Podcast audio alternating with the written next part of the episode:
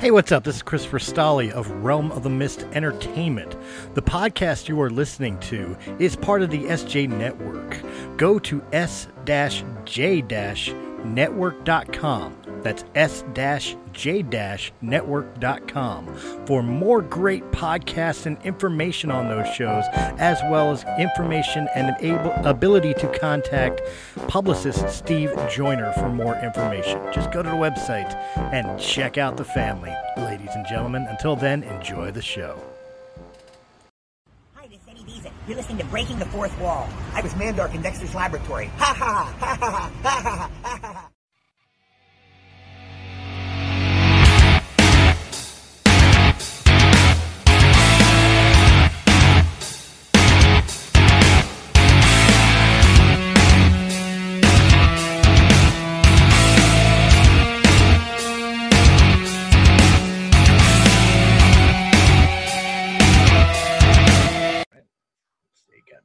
Started. Three, two, one. Hey, what's up, guys? Christopher Stolle back for another break in the fourth wall. I know you didn't expect to get two in one day. I didn't either, but here we are. Uh, guys, I'm really excited to sit here and talk movies because I know this guy's going to know more about movies than I ever do. Uh, right now, I'm sitting down with one of the members of the Scene Snobs, Mr. Michael Kimball. Michael, how you doing? Good, good. How you doing, buddy? How you doing, Chris? Everything going well? Well, the first and foremost thing I'm going to ask, and it's the easiest question I could ask, it's even on the screen. What is Scene Snobs? Uh, the Scene Snobs, yes. That, that was a uh, started with a single podcast a little under a year ago, um, uh, and it has grown into a channel. The scenesnobs.com is uh, is 11 shows right now, four live, four days a week, and then the rest are all pre-recorded. Um, they cover different topics. We have cult classic show. We have a talk show, which is kind of like a Friday night free for all. Anybody come in, have a drink, hang out, promote. Um, we have a painting show, so it's Bob Ross meets the movies. um, you know, it's uh, you know other pop culture shows and interview shows and things like that. So all with different themes as they go along. I'm going to dare guess from your background that uh, you deal mostly with the horror aspect of the Scene Snobs. Am I correct? I'm on every. Well, I, I oversee everything. I, I own the scene snobs. Uh, I do. I have a lot of co-hosts and, and uh, people have joined the fray over the year. But uh, this is the horror wall. I like the backgrounds because I like the artwork. Uh, it's one of the one of the artists that works uh, with the scene snobs. okay. Did the- Um, but then you got my sci-fi wall. You got my comics over there. it's Jaws and Star Wars and everything over there. So I'm very much uh, in the geek culture. But yeah, I do. I do love my horror. I'll give you that. Um, I'm sitting there. I'm looking. I'm looking past you. Looking. I'm seeing the the foam Freddy Krueger glove. I'm seeing Ash's face from Evil Dead 2. You know, which Oh, I. I can't like you know not see because it's uh, one of one of the best scenes. This uh, the second best scene of Evil Dead 2. To me, the, the the best scene of all time is still when he chops off his hand and it, he puts it under the bucket. And then it had the greatest uh, uh, visual pun of all time with the books that he pet stacked on top of the bucket. I'm gonna test you. I'm gonna test your knowledge right now. What was the top book? Why is it the greatest pun of all time? Oh, it's. Um, I know it has something to do with the hands, uh, but I can't. I cannot think of it at the at the moment. A That's a good quiz. a farewell quiz to arms. Oh, farewell to arms. That's right. it is a great. I I remember the trivia, but I just uh, it, it escaped me. But that is a great joke, inside joke. that they put in It is a very in, a very inside joke. Um, what made you What made you start getting into this? What What What uh, you know? It, sounds like you come from the same beginnings I did with Realm of the Mist Entertainment, where you started with one podcast and never expected it to grow, and next thing you know, you're head of a company that you never knew you were going to be creating. So I, I got to imagine what what made you even decide to want to step into this realm. Uh, it's a, a great question. Uh, it- that's a long story. I'm sorry if I go on too long, but I started out as a filmmaker. I was working in Los Angeles, New York. I was uh, producing, Okay. and I, got, I was doing it for a while, and I broke out of it. I went back home to uh, New Jersey. I, I was. It kind of just got to a point where I was like, I'm just going to produce my own indie stuff. You know, I just got tired of the fray, uh, and I came home and a good buddy of mine from high school was running a website that no longer exists, but it was called MarioLikesMovies.com. Okay. and he pulled me in. He's like, "Hey, I need help with some video stuff." I was like, "All right, whatever. I'm let's do it." And then I got I started learning how to do. This is about 11 years ago. So I started learning how to do uh, marketing online, uh, doing doing all their video work, blogging for them, the whole nine. And then they started a podcast. I was like, well, what's this? This is relatively new. I was like, all right, what's this? And got into it. After that, I moved to Virginia, where I am now. Uh, I was on a show called Mystery Elephant, uh, which was uh, it gained some popularity in uh, syndication and, and such for a while, and then one of the guys was going through a tough divorce, and it kind of all imploded. Oh. And noticed it, and noticed the trend. I was like, all right, somebody else is in charge. It's very easy for it to fall apart. Right. So that was about 20 at the end of 2018 when that fell apart, which was sad. We were it was about 10,000 downloads a a month. Oh wow. So like we were, you know, we had and we had we worked at that for like five years. so like you know, it was, it was, a long time. Seeing it uh, fall apart was tough. So I said, you know what, I'm going to do this again. It's got to be my thing, and it's got to be my vision for it, and you know, just kind of run with it. So that's where the scenes the scene snobs actually started as me uh, writing written reviews on Facebook. Okay. In 2012, and that was all it was. And then I just took the name and made a website. And and during all this, you were still uh, pursuing the uh, the independent film. Uh, well, I was still I was consulting because I still worked for uh, a production company in Los Angeles. I did budgets and scheduling and such for him, uh, okay. his TV shows and things like that. So I was I was very fortunate um, to be able to leave, but still have a connection where I could work. Okay. All right. And uh, again, when when you go to that route, and and again, I'm I'm basing these questions off of uh, personal experience because when uh, when when breaking the fourth wall, which was the show that I started, um, became Realm of the Mist Entertainment, and and I started networking other shows that that I either helped create or I helped promote uh, or whatever else, and, and wound up needing to create a network. A lot of times I tried to make it where, and this this is what struck me about what you said. A lot of times I, I tried to make it where it was like everybody was was Realm of the Mist. It wasn't just Realm of the Mist wasn't mine. It was everybody's. You know what I mean? I wanted to make it feel like it was a family environment and four times in a row that wound up biting me in the ass um, so uh, i'm really interested in what you said about how you when you decided to create uh, the scene snobs that this was yours and and i'm wondering how how that dynamic works with the people that you uh that you have on on your network on your programs uh in the aspect of like uh do they feel like it's they're still creative uh creatively free to do the show as they wish or is there a stringent within your company that that you know this is your rules your laws and this is the way they got to be? I mean i'm curious how the dynamic works uh, well it's very much you know they understand that uh, when it comes to the scene snobs there's, there's certain image certain things like uh, you know i want to try and uphold and they uh,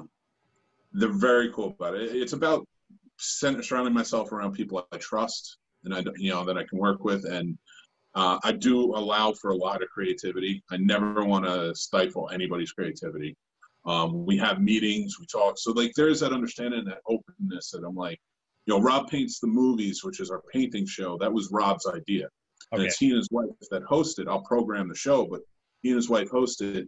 And as long as he understands, like, all right, this is just I need you to do this for the scene snobs, but the show is yours. So run with the show, but like you know, I'm producing it and putting it out and such. So like he gets that. He understands. He understands that dynamic, and everybody else, all my other co-hosts, and um, you know, there's only one other show I have called Pulling Focus Podcast, which is a filmmaking podcast.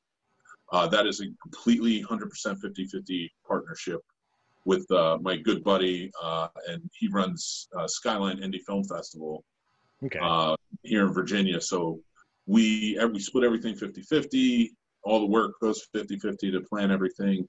Um, now with the scene snobs, I take on all you know I take on all the burden. So I think it's kind of understood by everybody who's who's joined in. Like, you know, I'll you know, kind of not how I what I say goes, but you know, they understand like why I'm doing it. I'm very open about it. And I'll take care of them, you know, just as much and, you know, allow them to be as creative as possible with the shows and stuff like that. Because honestly, I'd rather them take over certain shows. Right. And run with them because like I trust them to do that. So I told him, I was like, I'm only on here because I have fun doing it. it's like, but if you guys have ideas, go for it. You know, it's you know, that's it. Like so I, I, think it's just a matter of you know being respectful of everybody, and you know they understand what I'm trying to build. I, I trust me, I 100% agree with you. In fact, I'm finding a kindred, kindred spirit in what you're saying right now. Again, because uh, some of the shows, like when, when in its heyday, Realm of the Mist Entertainment had a plethora of different shows. I mean, we had things that dealt with Star Wars. We had things that dealt with uh, conspiracy theories. We had a show devoted uh, devoted to the trans community you know like we went everywhere the only thing we didn't go was politics obviously and religion because that's just two places you just don't go if you want to make sure you have a solid audience uh, audience fan base but uh you know and it, it, it, i loved the diversity of it i loved uh thinking of the channel and the, the the the network of being something for everybody almost like a like almost like a buffet you know there was at least something on there that you would like even if you didn't like everything we produced and so you know that that was something I always tried to strive for. Is that pretty much the same scenario for you? Like, uh, even though everything is kind of uh, film eccentric, it, it's you try to make sure there's a, a a podcast for somebody out there. Oh yeah, and even it's it's grown past the you know the the movies and the pop culture and television, and because we're adding new stuff constantly. Uh, like there's a marriage podcast I do there I do on there with my wife, and we found it you know, very therapeutic to sit down and talk, but not just that, but to bring on other couples and talk. And we just did, uh, you know, actually it was Steve who uh, hooked it up, but uh, Artie Hoffman was on our show and he gave us a psychic reading. Nice. And, you know, a really nice guy, and it, it, was good, but it was good to have that dynamic of uh, husband and wife going through it, and uh, kind of like you know our experience, our experiences there.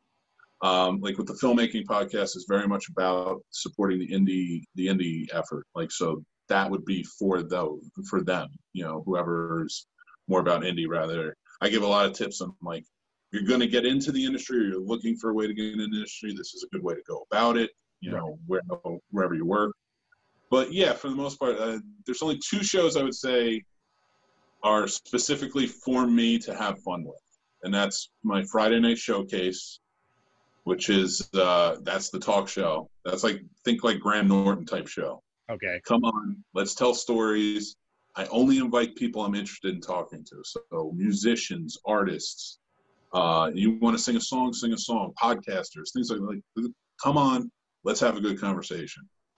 And uh, I I invited a uh, film uh, film aficionado, uh, Trevor Stoudemire.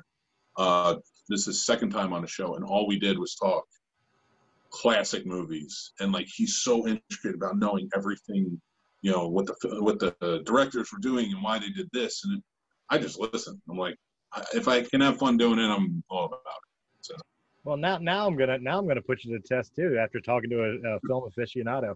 As i told you before we started recording uh, i just did a uh, a roundtable podcast for sj network which by the way i'm pretty sure they would more than love to have you on. Uh, it's a bi-weekly show we, we do called coast to coast power hour and its main goal is to get different podcasters together and and kind of just help self promote each other you know and lift each other up in, in, one one big pile of, of goop i guess you could call the, the the coast to coast power hour uh last night we did uh and it just released today so you can actually go see it um but we we sat down with a couple podcasters and uh scotty schwartz from a christmas story flick Oh, nice. You know, the kid, the kid who licked the pole for for people.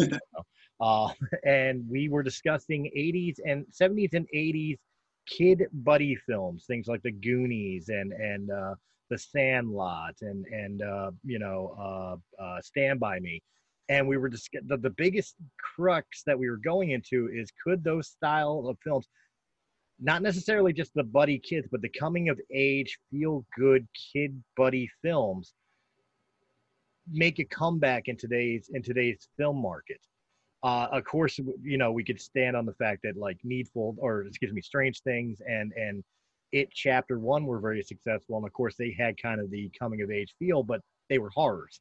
You know, I'm talking, I'm talking the good old fashioned just kids being kids and going off on an adventure. Yeah, that you know that's those are great films. Uh, and with the two that you mentioned, it and uh, uh, Stranger Things, and even going farther with uh, Summer of '84, which came out a few years ago. Um, I don't think it could work today. I, you know, I think if you had a, a kid buddy film to work today, it'd look more like Hackers, Right. a better version. but like it, it unfortunately, it's just kind of how it looked. Uh, it's, and who knows what what's going to happen with COVID and how that changes things. But uh, you know, the look of things. But uh, yeah, it's unless you set it in the '80s or the '90s, it's it's hard to imagine. I was telling my kid, my kid is eight, and I was like, man, this is a great uh, street for you to go play Manhunt. How come you and your friends aren't playing Manhunt? He's like, what's that? You just want to you just want to play Switch. You know, that's it. hmm Yeah, it, it, it, it's just not the same. Like they ride their bikes to go play the Switch. You know, I would go out when the sun came up and wouldn't come home until I was yelled at. You know, That's what we were talking about on the show. Is uh, if if and when we were old and if we were old enough to even have video game systems, uh, when we were a kid, those were for rainy days or after you, after dinner before bed. you know, the rest of the time you were you were outside. Your parents didn't even want to see you in the house. oh, and there was no cell phones or anything to, to get to get you home. It was you knew either when the street lights came on or as as Scotty Schwartz himself pointed out, your mother would hang out the front door and scream at the top of her lungs, "Get your ass home!" Oh, wait. And I, uh, I would break things on purpose, just enough, so my father would get just man enough, so I didn't have to do chores. He would send me out on a Saturday. He just Yeah. "Get away from me! I don't want to see you until bed." I'm like, "Okay, see you later." you know, like I break a dish if I'm washing the dishes. It's just like, "Get away from me! Go!" All right. Well, like I said on the show, I'm a I'm a divorced father of three, so I only get my kid, uh, two of them, uh, on the weekend, every other weekend.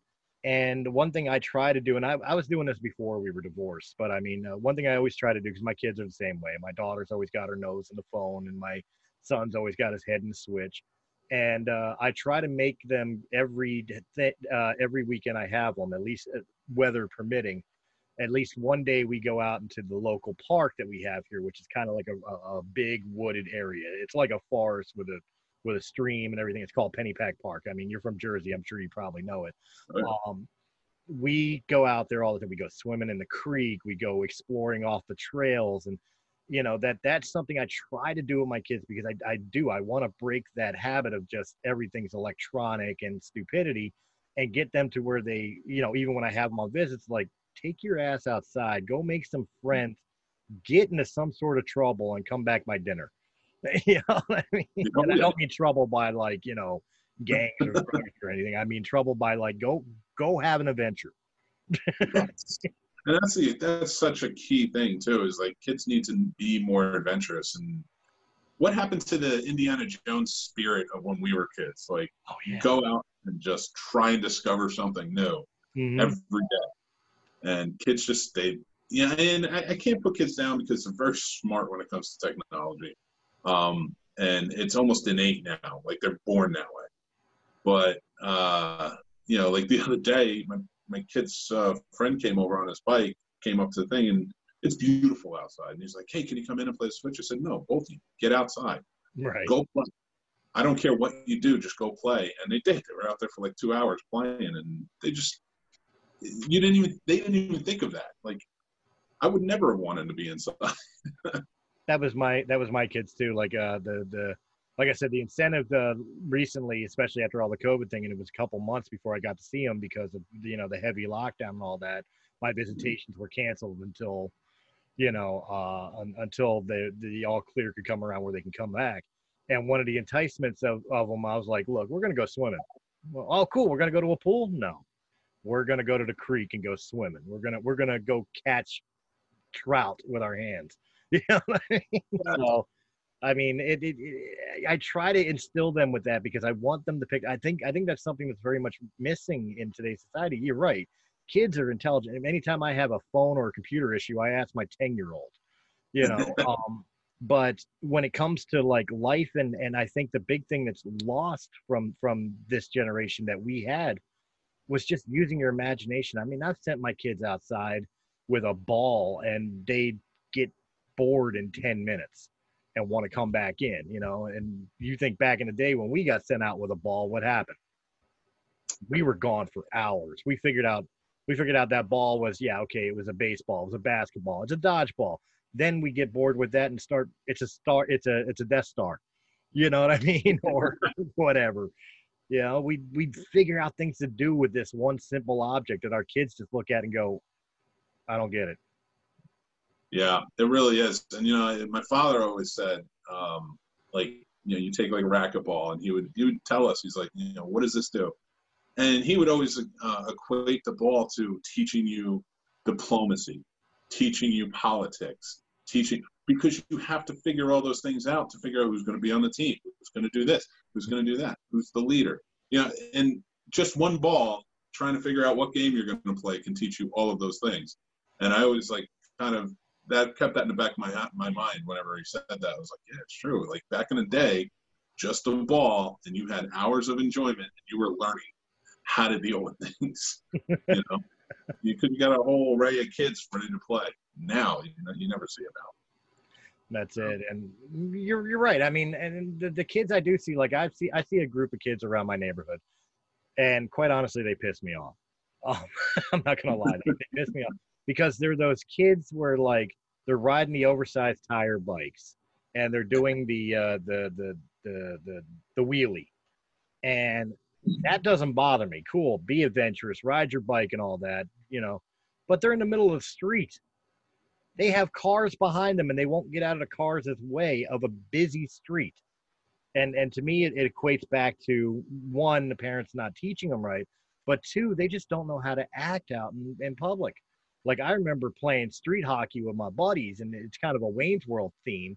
But you know, you and your buddies are taking over the whole entire street, but you see a car two blocks down, it's car, you're moving the net, you're getting out of the way you let the car go and a game on and you put it back you know? Yeah there is an etiquette that's lost you're right. And i, I see that now too uh, just when i see kids riding a bike and they're kind of in the way and i'm like i'm like come on get over you know? Like what are you doing? And it is it's like a, it's like a lost art form like that we knew how to handle certain situations like that they just don't get today. It's like it's a social thing that just like isn't implanted i guess. And I, I, I, I, you know what? It, it confuses me, and, and maybe I'm maybe I'm wrong in this, and maybe maybe it's just me here, but it, it, it almost seemed like to me, you know, growing up and stuff, it, it it's like nobody ever taught me that. You know what I mean? It's just something I knew, like it like it was it was in my DNA, and it seems like it's lost on this generation. yeah, you know, and it's, that's actually a great point because it, it is it's kind of lost. Like we learned it from the older kids we watched them play when we had to sit on the sidelines while they were playing mm-hmm. until we got our name called to come in. But we would see how they'd act. And then how they acted is when you finally took over was kind of how, you know, you just, that's what you did.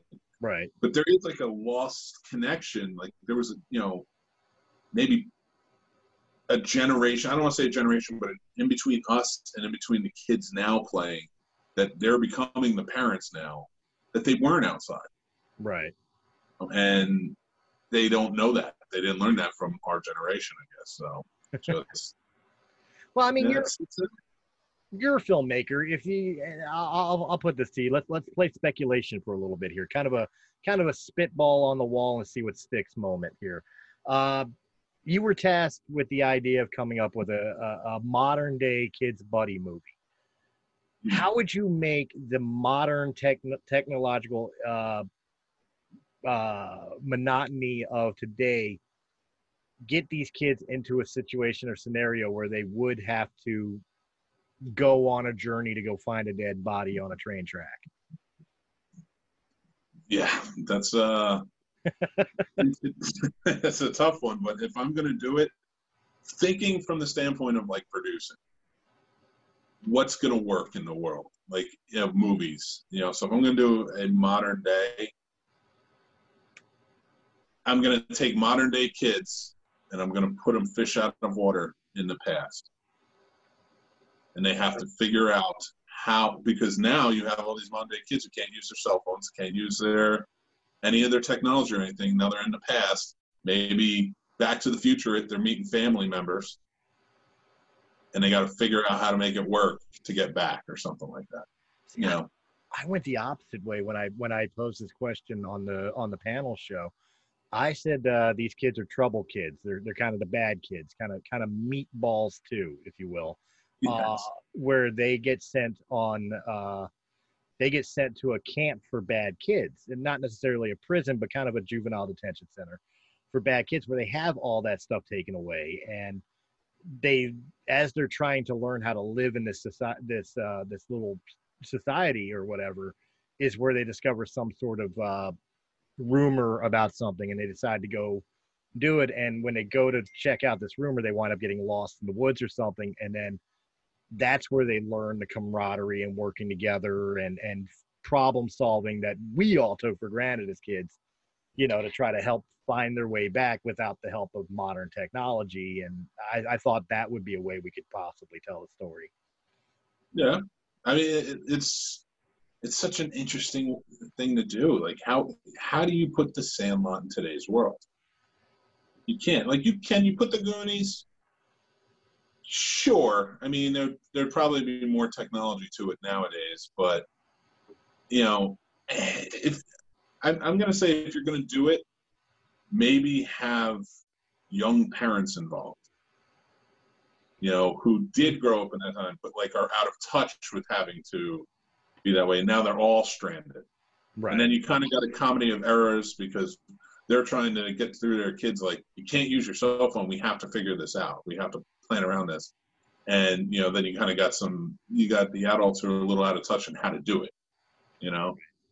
Uh, it's a great question. It's a great, I would love to see something interesting like, because again, Stranger Things and, and all those movies and shows, they set it in the 80s right because we don't have it now. So like, it's how do you do it? It's it's kind of a crazy crazy world. It really is. It really and, and it's funny because until until I came up with this topic of conversation, I think I came up with it because I watched Explorers the other day. You know what I mean? Uh, when I came up with the topic, I'm like, there really isn't. I mean, not discounting Stranger Things in it chapter one, but like you said, they're in they're in the past. They're not modern times, and and so it's like, why don't they do it today? Why you know and quite honestly, I mean, even as cheesy as something as Monster Squad was, I, I think they still gave like a, a good moral compass for kids about the, the the value of friendship and problem solving and teamwork that you just really don't see presented for for a younger audience. Yeah, it's all based on video games now. Mm-hmm. So You know, it's keeping up that way. You know, that'd be an interesting way to go. What's that? You know, having a, kids having to fight the monsters because you take these old school element monsters coming into the world today, and these kids can't just think their way out with technology. They're going to have to fight them at some point. You talking like the movie monsters, like Monster Squad, or are you talking like, uh, for for lack of a better term, kind of a Dungeons and Dragons cartoon show where the uh, kids took the roller coaster ride into the world of Dungeons and Dragons and had to figure it out? Well, essentially either or, uh, but instead of them going into the Dungeons and Dragons world, it coming into our world, and these kids have to figure out how to fight them off, or like a Monster Squad. Like if you take all the Universal monsters and you put them in the world today, and these kids are the only ones that know about it, they're gonna have to interact. They're gonna have to fight. They're gonna have to band together to do it. But maybe make the Monster Squad uh, a Facebook group or something Right. now they have to get together in real life, figure out how to work together to, you know, beat these monsters. That'd be interesting. A Monster Squad too. Let's see. I'm I'm going back. I'm thinking about the Goonies thing, and you, you bring up a good one on that one. But that one I think would be almost kind of an ass backwards thing because I could see like uh it almost seems like it would be easier to do the films uh, that that existed beforehand, and the best way I could describe it is like kind of a passing of the torch, like we're seeing with Bill and Ted coming out this week with uh, Face the Music, where you know the torch is getting passed to the daughters. You know Yeah. that's that's going to be the story arc, so they can make more Bill and Ted movies with them. Um, but you know, like if we did a Goonies too, you could do that because you could have Mouth and and Mikey and and uh, and Chunk as parents now, but they're teaching their kids about the the the, the, legends of the Goondocks, you know, and stuff like that. Whereas a brand new property would be so much harder because there's nothing to fall back on. Uh, Scotty Schwartz said it best with a with a Christmas Story two or Next Generation, where you could have like Flick and Ralphie and all that uh, with their kids. And I joked, I said it only works if Mikey turns out like his father, or Ralphie. Ralphie turns out like his father, where he's like, uh, you know, a turkey thief and arguing with the do- uh, neighbors' dogs and stuff. But I mean, Absolutely. And it, you're right. It, it is. It's a. It's a kind of a, a crazy way to, to think about how it could be. Like if it were the Goonies, you're right. You got to take all the parents, bring them back, because you got to show them. right? But then get these kids to take over, and maybe even like the Goonies are saying, like, you guys are the next generation Goonies. Get out, and like drop them off somewhere and say, okay, here you go. Go find this or do something. Almost right. Like like uh, Yeah. Mikey. Mikey winds up finding out something else about One-Eyed Willie, and he knows he's too old, he's too responsible, he's got family and all that to take care of. So he hands it to Mikey Jr. and says, "Look, I did it when I was a kid. It's your turn." You know, type deal.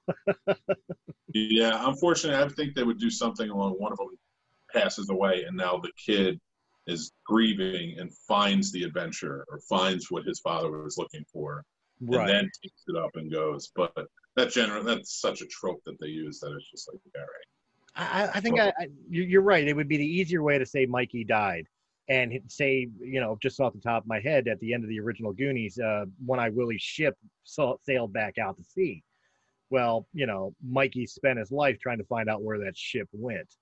So the son finds out after the funeral that's where you know that's what his dad was working on. So it's like, we'll go do it, you know, uh, type deal. I could I could see that, but I I think I like the idea better where it's almost like instead of dad dying, dad says, "Look, I had my chance. It's your turn," and just hand him.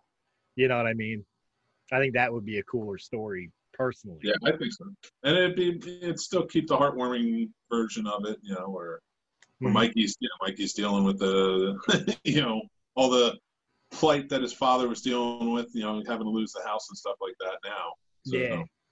You know, Although I still maintain that town was a death trap and they should have gotten out.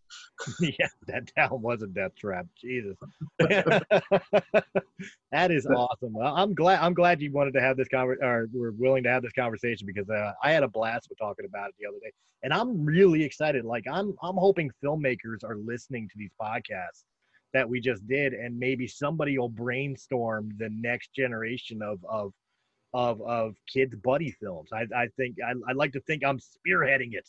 Yeah. Well, see your idea out there, you'll know you you'll know they got to it. Hey, you know, Um? I, used- I used to be an independent professional wrestler, and there's I don't know how many times my tag team partner and myself would come up with a, a double team move that we know was never seen before. So we're like, right on, we're gonna debut it. We debut it. It went over well, looked great. A couple months later, we see it on WCW, and it's like, oh yeah, they're not watching the indies. yeah, right. Oh man, that's awesome. I didn't know that. That's that's really cool. yeah, Where uh, where'd you wrestle out of? Uh, I wrestled. Uh, I began in uh, in GWA out of Philadelphia, but I've wrestled all the way from New Jersey to Colorado and from New York to Florida. So I've, I I did it for a better part of 20 years. I'm a fan. I've never done it, but uh, yeah, I'm definitely a fan. So I was talking. I had a um, a guest co-host because every every third. Uh, I'm sorry, every Tuesday night. I'm losing track of my schedule. Okay. Every Tuesday night, I do a live podcast where I bring on a guest co-host and we talk about topics in the movie industry and pop culture today. Okay. And I brought on uh, uh, Jesse L. Green. He was my co-host last week, and he uh, plays. He's Captain Decapitate down here in uh, uh, West Virginia and Maryland area. Uh, he's a he's a pro wrestler. It was pro wrestling manager. Okay. And, uh, very cool. Uh, he was telling all the stories and stuff. I was like, yeah, I'm in. I was like, go ahead, just talk. I don't even want to talk about topics right now. Just tell me your stories. Um, I'll give a you- lot of fun. I'll give you I'll give you my career in an easy in an easy to understand uh, nutshell for most people that want to know about what it's like to be in the independent wrestling circuit. Take your balls, lay them on a table, and pound them with a wooden hammer. Then drop fifty cents for payment. Oh, no, I I loved my time in the in the business, but uh, don't get it's definitely one of those business. Don't get into the get don't go don't get in it to get rich. You're not gonna get rich. yeah, that's uh, that's very familiar too. I, I say that to a lot of filmmakers. I was like, you love it, do it. But do it for the love of it. But uh, no, that's absolutely great. What uh, uh, so you're still, if I'm understanding correctly, to get back into you and less about like just yakking about films. Um, are you still involved in the indie movie scene, or has ha, have you kind of like let that go wayside and, and put all your attentions into uh, screen snobs? Uh, the only thing I still do is occasionally I'll edit scripts. You know, I have friends who are writers, and they'll they'll send them to me, and I'll you know maybe add some elements or something, but nothing major. Uh, I focus most of my focus on the scene snobs and promoting indie filmmakers. Okay. Um, I do. I still have some of them come to me and want to produce, but it's you know I'm so focused on what I'm doing now. I, I got to kind of keep my uh, focus on that. But I do. I promote a lot of uh, indie filmmakers all over the East Coast to make sure or anywhere really. If anybody wants to come on and talk to film, I'm fine with that. But uh, I'm producing. Uh, producing. I'm um, promoting and uh, I'm a sponsor of uh, that my buddies in the uh, film festival this year, the Skyline Indie Film Festival, which is September 10th through 13th, um, and it's all virtual this year. So there's like 60 plus movies. Oh wow! Uh, I don't know if you ever heard of Scripts Gone Wild. They do. You know what? uh, I script- actually have. I actually have heard of heard of it. Yeah, they're teaming up. Uh, I'm going to be on that on September 10th. We're doing The Princess Bride um, for Skyline. All proceeds go to Skyline to help them out. Um, so yeah, we're gonna we're gonna have a great time with that. And, uh, that whole week of uh, Scene Snob is going to be to promote Skyline and indie films and things like that. I'm going to be uh, handling interviews with the filmmakers and things like that. So, but and that's coming right off of another. next week is our Star Trek week. Every every night we have a live show. that that's kind of funny because uh, as I was waiting to get this interview started, as I told you, I had to silence my TV. I was going through Star Trek Deep Space Nine on season seven right now, so it's kind of funny you're saying that. That was the noise in the background. nice, very nice. Yeah, that's. I, I think we have like 30 guests and panelists and stuff coming on from all over, Oh wow! and just live show every night. And all of our pre-recorded shows are going to be everything on the scenesnobs.com is going to be Star Trek based next week. We saw. I, I, it was going to be just the Friday night showcase with Star Trek, and I put it out there a feeler like two months ago. It's like, hey, you know, if I did a Star Trek showcase episode, who would want to come on? And I just got flooded with messages from people saying, I want to be on, I want to be on. I was like, all right, we'll just do the whole week. I was like, I, can't. It's the easiest way to do it.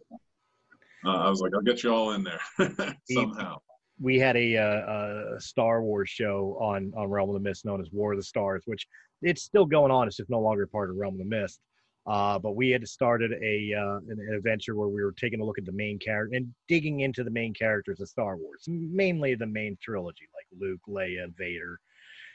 That series itself was so well received that what was supposed to be a four episode arc we wound up going into like sea party characters. Like we were we were digging into characters you didn't even know were characters in star wars. You know what i mean? Like that Right. that that little robot that walked in the scene in uh in the cantina in episode four for literally 0.2 seconds yeah his name is this and this is his background story and we like we researched the hell out of him and had a, an episode about a character you barely saw in the film It's such an amazing universe. It really is. It's how open it is, and every character has a background in some way. Uh, it's amazing how they do it. That's why. I'm laughing at the Star Trek thing where it's like it was supposed to be a one-time show and now it's all week. It's like, yeah, I remember how things go like that. Yeah, every every co-host or host of other shows that I had were all like, "Well, we want to do too." You know, and then I had all these guests and, and such, and, and Star Trek experts, or you know, everybody was popping on. And I was like, "All right," I was like, "Fine." So we're doing a script reading starting Sunday of Right. uh, the Star Trek TNG episode. Okay. And then we have a panel on Monday, the world of Star Trek. We're gonna have like five or six panelists on there talking. Um, then the Seasons podcast, Behind the Box podcast, our cult classic show. uh, Rob paints the movies is going to be painting Star Trek, and then the showcase. And I have a couple of interviews and other other things going on too. So it's very Star Trek that week.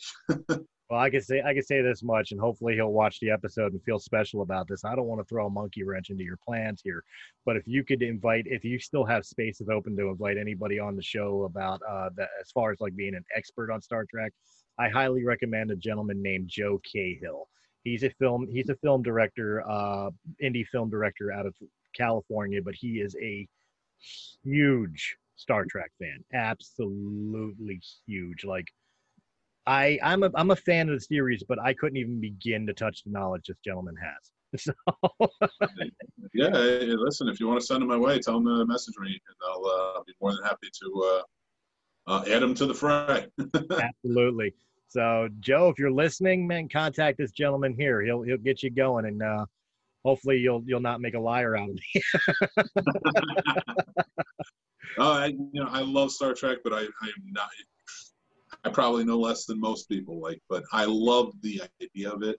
So I love hearing other people talk about it. And that's kind of what this came from. I was like, I'll shut up.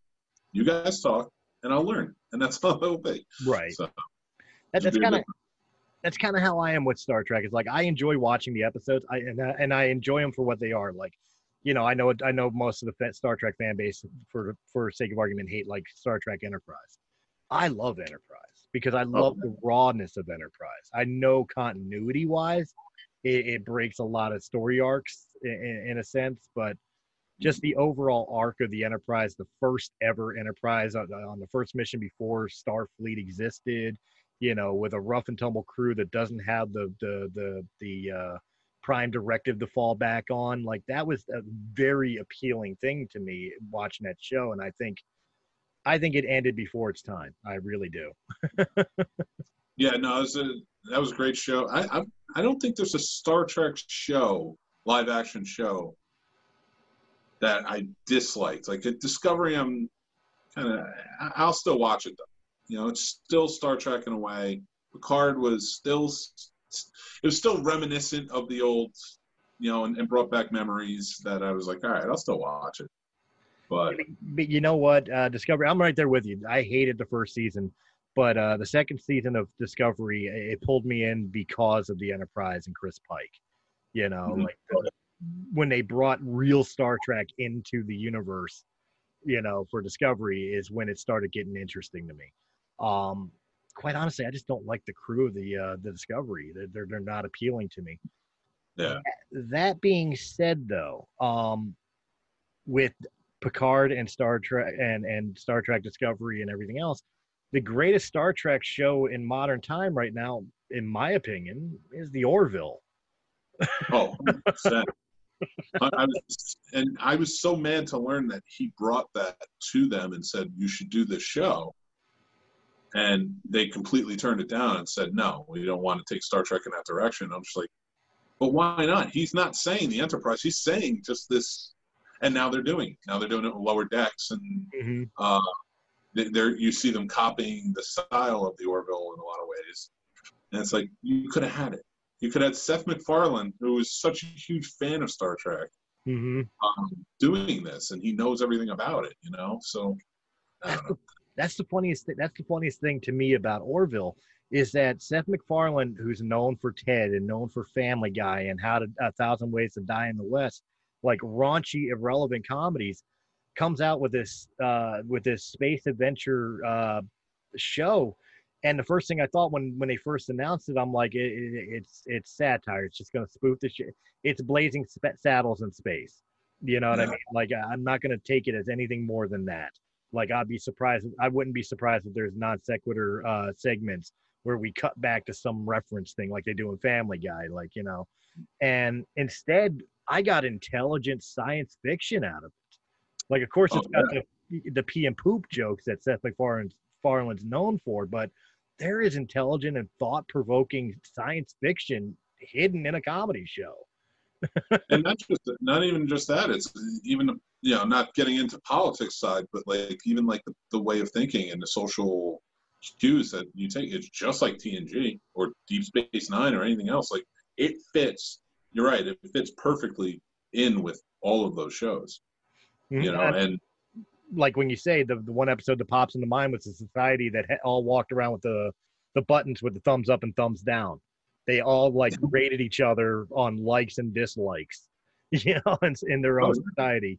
You know, like you're right. They he, he even though it's presented in a in a comedy format, it's still intelligent, thought provoking science fiction with social undertones. It, it, it's really really inventive. And quite honestly, I mean, I, I know I shouldn't give this comparison, but I think it falls under the comedy uh, satire with with intelligence vein of something like Galaxy Quest. Oh yeah, hundred percent. And yeah, it's funny because my wife isn't a huge science fiction fan. She'll watch some sci-fi uh, movies and such, but really never shows. And when I would talk to her about Star Trek, she's like, "No, I'm I'm good. I'm not interested." We I made her watch the Orville. Right. She is, she, I think she's more invested than I am, and I love that show. It's one of my favorites, and it's led her to watching more Star Trek Nice. because now she realizes because I think she saw Discovery and was and then saw this saw the Orville and was like, yeah, that's not the same thing. But then we go back and I'm like, but watch TNG. Right. You, know, you may have heard of it, you may know who Patrick Stewart is, but this is what it is. And she so she gets into it more and more now. You know, it's it's funny because uh, the older Star Treks made me go back to the uh, original series. Uh, Orville actually made me appreciate the original series more. Uh, you know, because obviously I'm I'm you know I'm 43 years old. I was a baby at best when they were syndicating the original series. When the when the animated cartoon was on for two years, you know, I Mhm. was I was still pooping in my diaper. So, you know, the first real exposure to Star Trek I had was Next Generation, which later gave Deep Space Nine and Voyager, and you know most people most people know know Star Trek that way, but I watched the original series because of the movies, and then the the Next Generation stuff made me go back to the original series. But I never really appreciated it as much. Like the movies, I loved the original six movies, I loved, but the original series it was just too campy and too too low budget for me. I was spoiled by modern technology.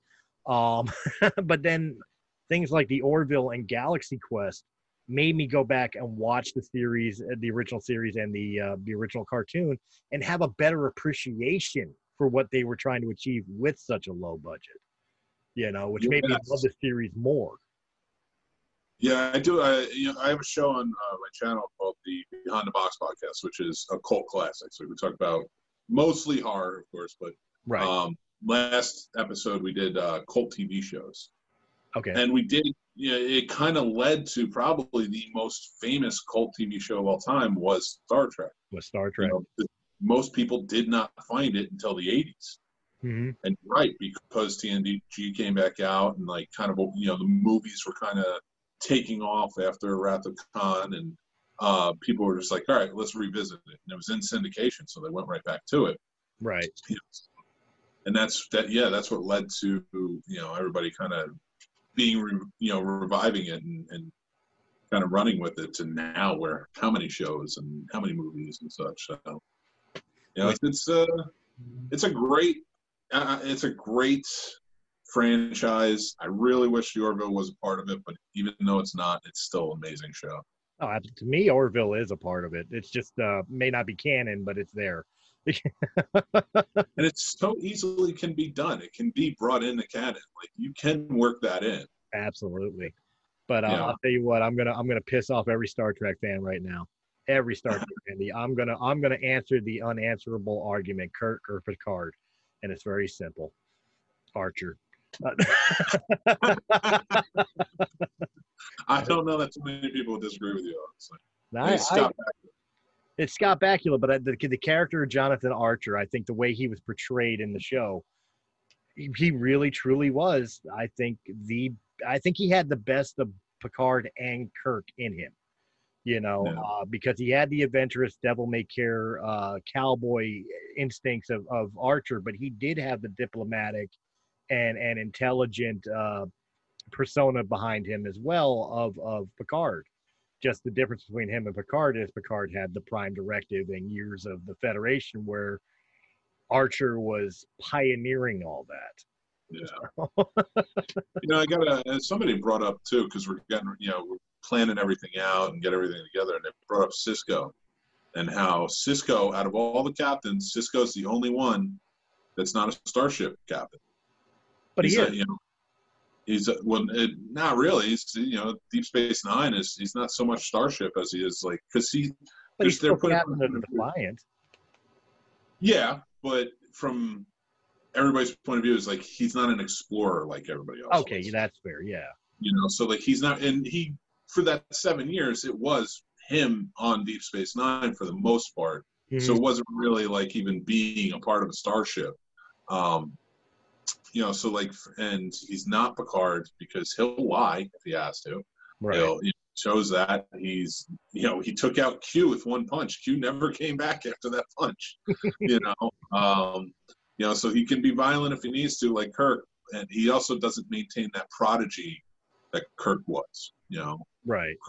kirk was meant for being a captain of a starship you know and, and then archer as much as he's starting out like i would i would compare sisko and archer probably the closest you know That's fair. That's fair. And, and, and you know, the, the, the truth the truth be told is it's hard to compare the captains because each captain uh, from each series, they are the best fit characters for the environments that they're in. Kirk was perfect for a ship out on a five year mission to explore where nobody's explored before. Archer was perfect to be the person who ushers in the era of the Federation. Uh, uh, Picard, this is the pinnacle of the Federation, and he is the pinnacle captain of the Federation on the pinnacle ship of the Federation.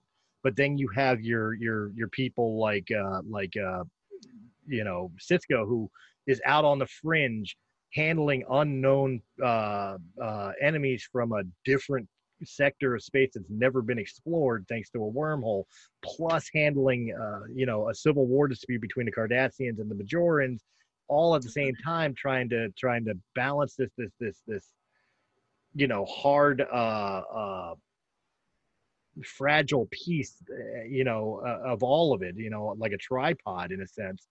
And then you look at somebody like janeway and she was perfect for what she had to do because she's the first ship that's out in the delta quadrant with no way home and she had to learn to be the captain of voyager in a world where she did not have the federation to fall back on. There was no federation where she was. So i think i think you know it, it when i when i take the jokes away i think each captain was fitting for the environment that they had to that they that they existed in i don't think kirk would have done well in janeway's position i don't think uh, Picard would have done well in Archer's position. I certainly don't think Archer would have done well in, in Sisko's position because they were tailored for the position they were in. Yeah, and that's and that's why I think the the fun part about all of this uh, each series is the captains that we follow. They have a legacy. There's a lot of captains. There's a lot of admirals. There's a lot of other people we don't ever see again. Right. You know, they just hop on. You know, they they've earned their rank and that's it. But we follow them because they do. They are there doing the important things for their time and their era. So, and that's why I always love that. I, that's why I love the world of Star Trek. And that's why I'm excited about the panel. Is bringing people on to explain it to me. What do you think? you know, yeah. I'm curious about that, and maybe I misunderstood. I want to make sure I got this right. One of the episodes that you're going to be doing is where you're going to reenact an episode. Yeah, we're doing a script reading of uh, Qpid, the uh, TNG episode where uh, Q sticks the Enterprise crew into the world of Robin Hood. Ah, yes, with the most famous fra- uh, phrase, "Captain, I protest. I am not a merry man." I'm, yeah, I'm excited to do that one. We're getting a bunch of people, like some other co-hosts, but we're getting other Star Trek fans out and things like that. And other podcasters and stuff are jumping in. So Well, how how how are you going to do it? Are you going to do it uh, like uh, beat for beat from the TV show, or is it going to be more like a radio drama where More you like a have radio drama. narration? yeah, I'll I'll narrate it, and we'll have the uh, you know we'll have everybody a different character on Zoom, and we're just gonna read uh, read off our parts as we go.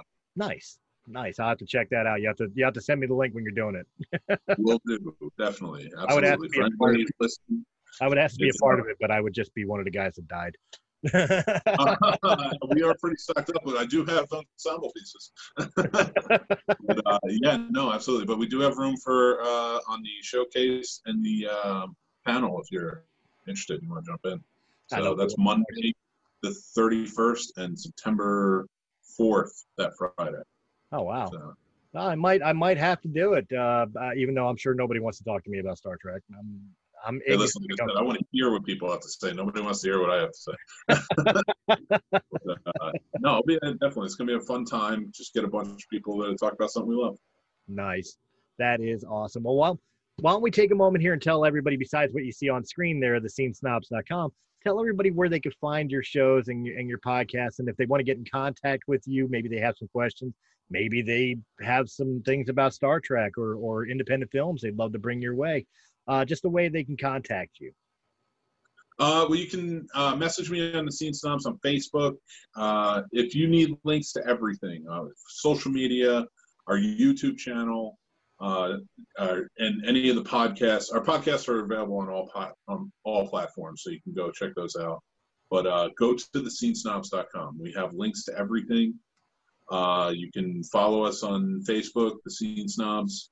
Uh, you can at the Scene Snob on Twitter, at the Scene Snob on Instagram. You can message me anywhere and I'll get it.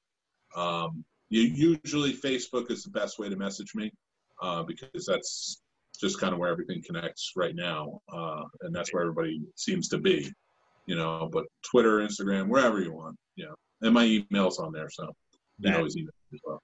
That is awesome. And I've definitely got to uh, invite you on to the Breaking the Fourth Walls new uh, weekly show, uh, which we do. I'm actually releasing the next episode tomorrow. Uh, but uh, it would, I think you would have a blast sitting on and just bullshitting and being stupid with us for uh, a couple hours. Uh, so I will definitely have to have you back on, especially invite uh, invite you to be a guest on uh, one of our, our weekly shows. I think you'd have a blast with it. Thank you so much. That, that would be awesome. I, you know, I, I love talking shop, so. I'm always down. But, Well, uh, well, we have a resident uh, movie buff, uh, Chris Rudder, who uh, who primarily runs his own podcast called uh, "What's Your Effing Binge," which deals with like TV and movies, and you know, the, the, it's a cool little concept because he, his guest that he has on comes on with an idea of a show or movie they want to discuss, and the deal is is that he's got to figure out what it is without you telling him. really? So you're oh, giving, it's almost like a game show. You're giving out clues and and and and stuff like that, but he you're not allowed to give the title. He's got to figure it out. All right, that'd be, that'd be pretty. I'm thinking of things. I got things swirling. I'm not even on the show. I'm like, yeah, try that. Um, no, but that, that's a really cool concept. That's awesome. Yeah, so he's he's our resident movie buff. I think I think he would get a kick out of having a having a little debate with you about something. Absolutely. All I- yeah, that sounds amazing. I would, yeah, I would love to if you have me. I Absolutely. appreciate having me on your show. This is great. Oh no, I, the pleasure's mine. The honor's mine. Uh, as I said before, breaking the fourth wall, the the interview inter- incarnation would not exist without our guests. I'm not the host; you guys are. I'm just here to ask the questions. But your guys' show. Which, by the way, guys, if you enjoyed this episode in any capacity, hit that thumbs up button, like, share, comment, subscribe. Check out all the other podcasts of Breaking the Fourth Wall, including our weekly podcast, uh, releasing every Tuesday. And of course, guys, if you prefer your podcast in audio only format, look up Realm of the Mist Entertainment on Anchor.fm, Apple iTunes, Spotify, Pandora, iHeartRadio, or wherever quality podcasts can be heard. Again, I want to thank Mike for coming on. This has been an absolute blast. I can't wait to to. I guess I'm joining the panel. You might as well put me on the list because uh, You're in. I want to. I want to get a chance to sit down and listen to real intelligent Star Trek fans and realize how dumb I am. I, yeah, I have nothing to offer. I'm just going to be there, like you said, asking the questions. You guys tell me which. that's it. I appreciate having on. Thank you so much. Ab- Absolutely. And guys, I will catch you on the next Breaking the Fourth Wall. Have a good night. Hey guys, it's Chris from Realm of the Mist Entertainment. If you enjoyed this video, please hit that thumbs up button. Like, share, comment, subscribe. Check out all the other great podcasts that can be found on Realm of the Mist Entertainment's YouTube channel or our sister channel, Sounds Dicey Gaming, for all your tabletop needs. And if you prefer your podcast in audio only format, check out Realm of the Mist Entertainment on Anchor.fm, Apple iTunes, Spotify, Pandora, or wherever quality podcasts can be heard. To our Patreon supporters, we thank you very, very much. And if you're interested in being a Patreon supporter, please go over to patreon.com slash realm of the mist. And just a dollar a month gives you exclusive content and helps our channel out greatly. Guys, again, thank you very much for joining us, and we will see you on the next episode.